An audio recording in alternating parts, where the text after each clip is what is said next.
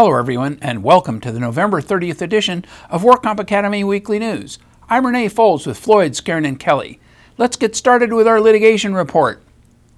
A new Court of Appeal decision shows that overcoming a cancer presumption in a peace officer case is difficult but not impossible.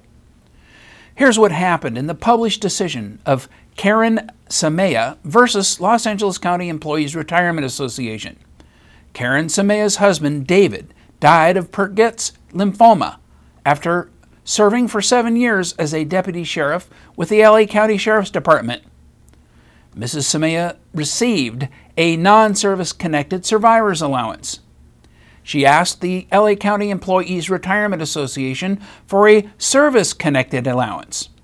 LACERA asked Dr. James Padova, a medical oncologist, to review David's medical records and evaluate whether his death was related to his work as a deputy sheriff. The doctor concluded that Mr. Sameyah's death was from the complications of a high grade Burkitt's type lymphoma and was not service connected. The doctor noted that her husband's first became symptomatic within five years from his first date of employment. The latency period for Burkitt's lymphoma is usually in the order of 10 to 15 years or more, which means he would have contracted the disease before county employment. Sameyah's expert, Jeffrey Hirsch, MD, issued a report in which he concluded that David Sameyah's illness was industrial in origin. Her doctor believed that prior research has indicated that Epstein Barr virus, a common viral pathogen, is a risk factor for the development of Burkitt's. Dr. Hirsch reasoned that as a sworn peace officer, the decedent had a far higher risk of exposure to biologic agents and microbes as compared to individuals pursuing activities other than law enforcement. The doctor said that the decedent's parole career caused frequent close contact with several categories of individuals known to harbor infectious diseases at a higher rate. These categories of individuals included incarcerated individuals with poor personal hygiene, IV drug users, patients with HIV, and the homeless populations. The Los Angeles County Employees Retirement Association denied her application for service connected survivor death benefits. The Superior Court denied her petition for a peremptory writ of mandate compelling LACERA to reverse this decision. And the Court of Appeal issued a published opinion affirming the denial. The Court of Appeal noted that although the evidence demonstrates that David Sameyah was exposed to carcinogens as a result of his work as a deputy sheriff, Burkitt's was related to exposure to bacterium, not exposure to chemical carcinogens. Evidence that Mr. Sameyah might have come into contact with an inmate or suspect who might have had a virus is not sufficient evidence of a carcinogenic exposure. Sameyah did not demonstrate that her husband was exposed through his work to any carcinogenic viral or bacterial agent. Thus, LACERA has overcome the cancer presumption in Government Code Section 31720.6, which is the same as the cancer presumption in workers' compensation cases.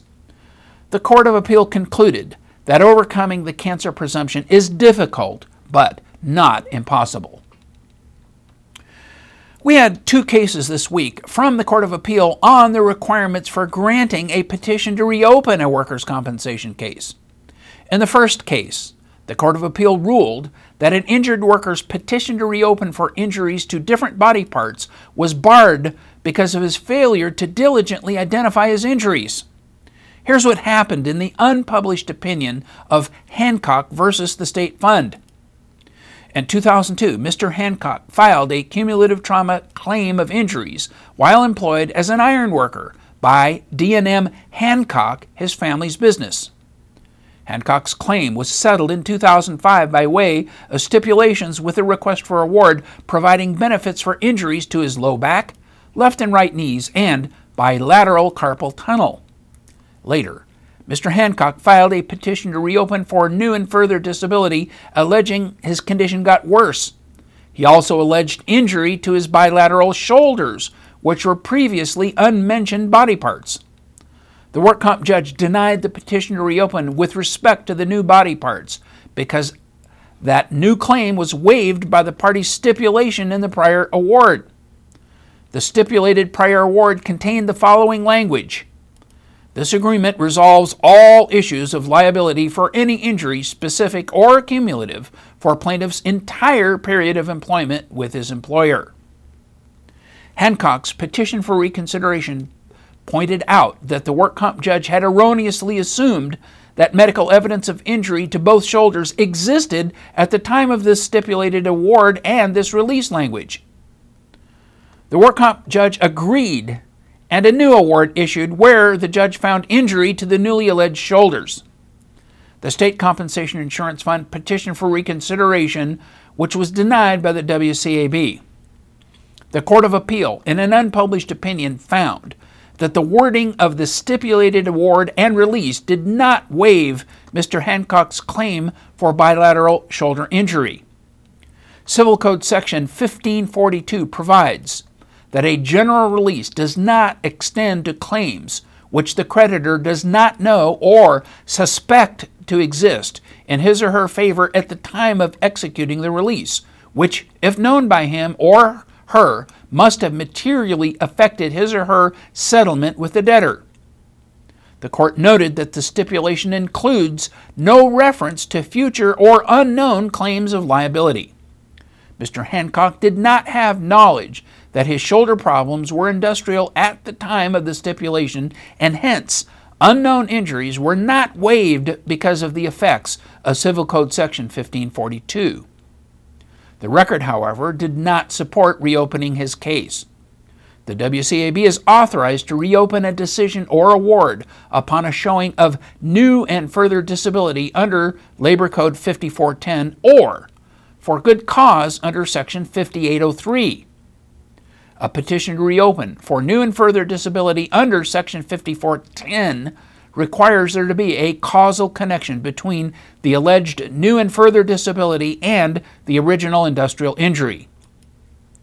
Here, nothing in the record supports a conclusion that Hancock's shoulder injuries were a compensable consequence of his original injuries. Thus, reopening under Labor Code 5410 does not work for Mr. Hancock. The WCAB in this case relied on Section 5803 to reopen the case, which does allow reopening for newly discovered evidence as an alternative basis for permitting the reopening of Mr. Hancock's case. The Court of Appeal noted that Hancock's petition for new and further disability contained no showing of due diligence on the part of Mr. Hancock to learn of his industrial injuries at the time of the stipulation. The record suggests that he had symptoms at the time of the stipulation, and there was a lack of his due diligence to determine if these symptoms were or n- were not industrial. The court said that in the absence of evidence of due diligence, there was an insufficient basis for finding good cause to reopen under Labor Code 5803. That code requires newly discovered evidence. The WCAB was ordered to grant the state fund's petition for reconsideration consistent with this unpublished opinion. Now, in a second case on the topic of a petition to reopen, the Court of Appeal clarified that there are two separate bases for granting such a petition. In the unpublished opinion of CHP versus the WCAB, Michael Griffin, Michael Griffin worked for the California Highway Patrol as a peace officer. He sustained cumulative trauma industrial injuries to his neck, back, right hand, gastrointestinal system, headaches, bilateral knees and feet, and his right hip. In 2003, the parties agreed to a stipulated award. In 2004, Officer Griffin filed a petition to reopen his claim based on new and further disability, including a new injury to his left thumb and left hand. The petition was amended in 2005 to also allege injury to his heart. The work comp judge found that Officer Griffin had not met his burden of proof as to the new and further disability for the left hand and thumb, nor did he meet his burden of proof with respect to the injury to his heart. Officer Griffin filed a petition for reconsideration. As to the heart, the WCAB found continuing jurisdiction over this claim. They said that Officer Griffin had timely filed a petition to reopen, which included the heart by amendment. The WCAB found Officer Griffin had met his burden of proof regarding the industrial causation of his heart injury because he was entitled to the Labor Code presumption of injury. The heart condition had developed within the five year time limits since there were reports of chest pain in the medical records from 2004, which was within the five year limit.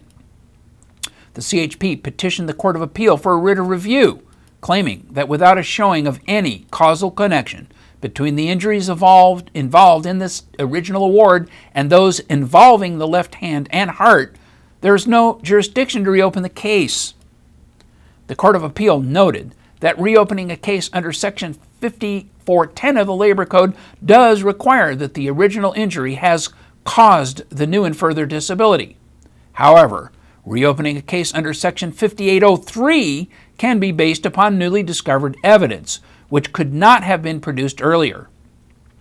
Labor Code sections 5410 and 5803 offer distinct bases upon which the board may exercise its continuing jurisdiction. Officer Griffin met his burden of proof under Section 5803, and there was good cause to reopen the case for that reason. Workers' Compensation Judge Paul DeWeese from the LA District DWC office spoke about lien claims at the Association of Hearing Representatives of California November monthly meeting. Judge DeWeese outlined lien procedures at the Los Angeles Board. Lien trials will now go first on calendar at 8:30 a.m. For this reason, parties and their representatives should arrive on time. Each judge will take one lien trial starting next April. Lien trials are expected to be very brief. Parties are expected to enter their exhibits and then submit the case. It is not likely that expert testimony will be taken, and instead, parties should have their written bill reviews available at the time of trial. Lien filers must comply with Rule 10550D which requires a lien claimant to state whether it is the original owner or whether it has purchased the lien from the original owner. Lien claimants are warned that Rule 10770.5 requires a verification under penalty of perjury of the specific facts relevant to the timing of filing the lien claim, the reasons for the DWC district office venue chosen, and the due diligence search for information before filing the lien claim. Sanctions may be imposed for failure to follow these regulations. Early next year, e filing will become mandatory except for pro per applicants. Judge DeWeese reported that the Los Angeles office Lien Fiesta announced at the beginning of this year was very successful. The immediate purpose was to clear out the lien calendar. In the 12 months preceding the lien fiesta, there were only 144 lien trials. From June 1st to present, there have been over 1,000 lien trials. The Los Angeles office hopes to close the lien unit after March 2011 when the backlog has been resolved. With respect to the current lien consolidation motions, many petitions have been filed on both sides, and a decision on the motions should be made shortly. Currently, interpreter liens are coming in at about 700 per month and treatment liens at 485 a month. The Los Angeles District Office is open 5 days a week. Although the staff is operating at a loss of personnel, they are there to help and provide status when needed. And now our fraud report. Nicholas Chavez of Greenfield pled guilty to one count of felony tax evasion and one misdemeanor count of failing to secure workers' compensation insurance. Mr. Chavez is the owner of Nick's Garage, an automobile repair business located in Greenfield. In March, investigators contacted the defendant at Nick's Garage during an enforcement operation for workers' compensation insurance on employers in Monterey County. The Monterey County District Attorney Workers' Compensation Fraud Unit organized the operation with detectives from the California Department of Insurance. The enforcement operation involved unannounced compliance checks on targeted locations based upon information received indicating that certain employers did not have work comp insurance. Employees were found working at his garage, and Mr. Chavez admitted he did not carry workers' comp insurance. He was also collecting taxes from employees, but not paying those taxes over to the EDD on behalf of the employees. Mr. Chavez is scheduled to be sentenced in January. Unemployment Insurance Code felony violations have a maximum penalty of three years in prison and up to $20,000 in fines. Failure to secure work comp insurance has a penalty of up to one year in jail and up to double the amount of the premium owed as a fine. And in financial news, Commissioner Steve Poizner rejected the WCIRB request for a premium rate increase for the third consecutive time. He said that workers' compensation insurers have failed to demonstrate that they have adopted procedures to control costs or that they are operating efficiently.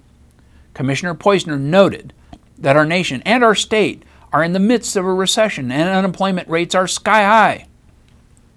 He claims that this is absolutely the wrong time for workers' compensation rates to increase. Poizner released a report in 2009 detailing 27 available but underused efficiencies insurers could use to control costs. Poizner has consistently instructed insurers that until they demonstrate that they are implementing these changes, he would not consider a rate increase. The benchmark he rejected is purely advisory, and the California Department of Insurance does not set workers' compensation rates. California's work comp costs have moved from ninth to the fifth highest in the nation. And now, critics of SB 899 reforms are gearing up for a major drive to modify it after Republican Arnold Schwarzenegger gives way to Democrat Jerry Brown in January. But a new cost survey conducted by the Oregon Department of Consumer and Business Services gives employers some ammunition to resist these changes. The Oregon agency surveys work comp costs in all states and develops an index of insurance costs. The new report says that California has jumped from ninth to number five in the nation with an average cost of 31% above the national average. Only Montana, Alaska, Illinois, and Oklahoma are higher in work comp costs.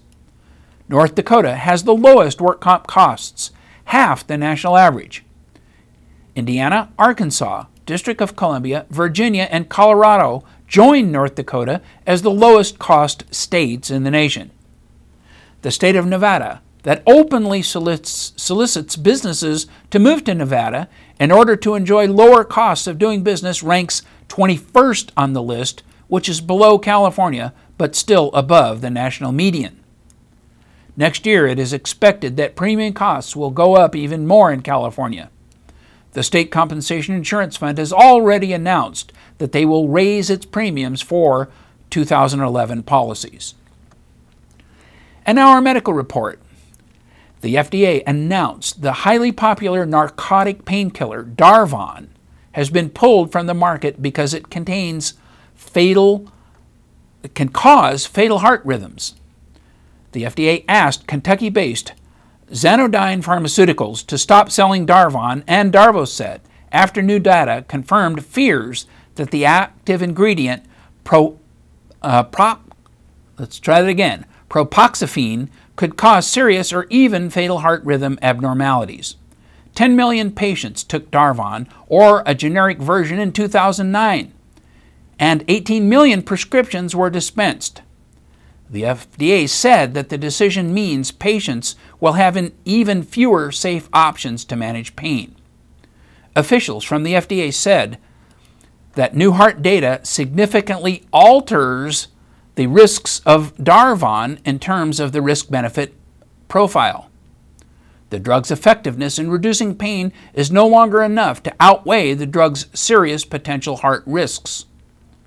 Officials of the Public Citizens Health Research Group said it was too little too late, noting that Britain banned the drug six years ago.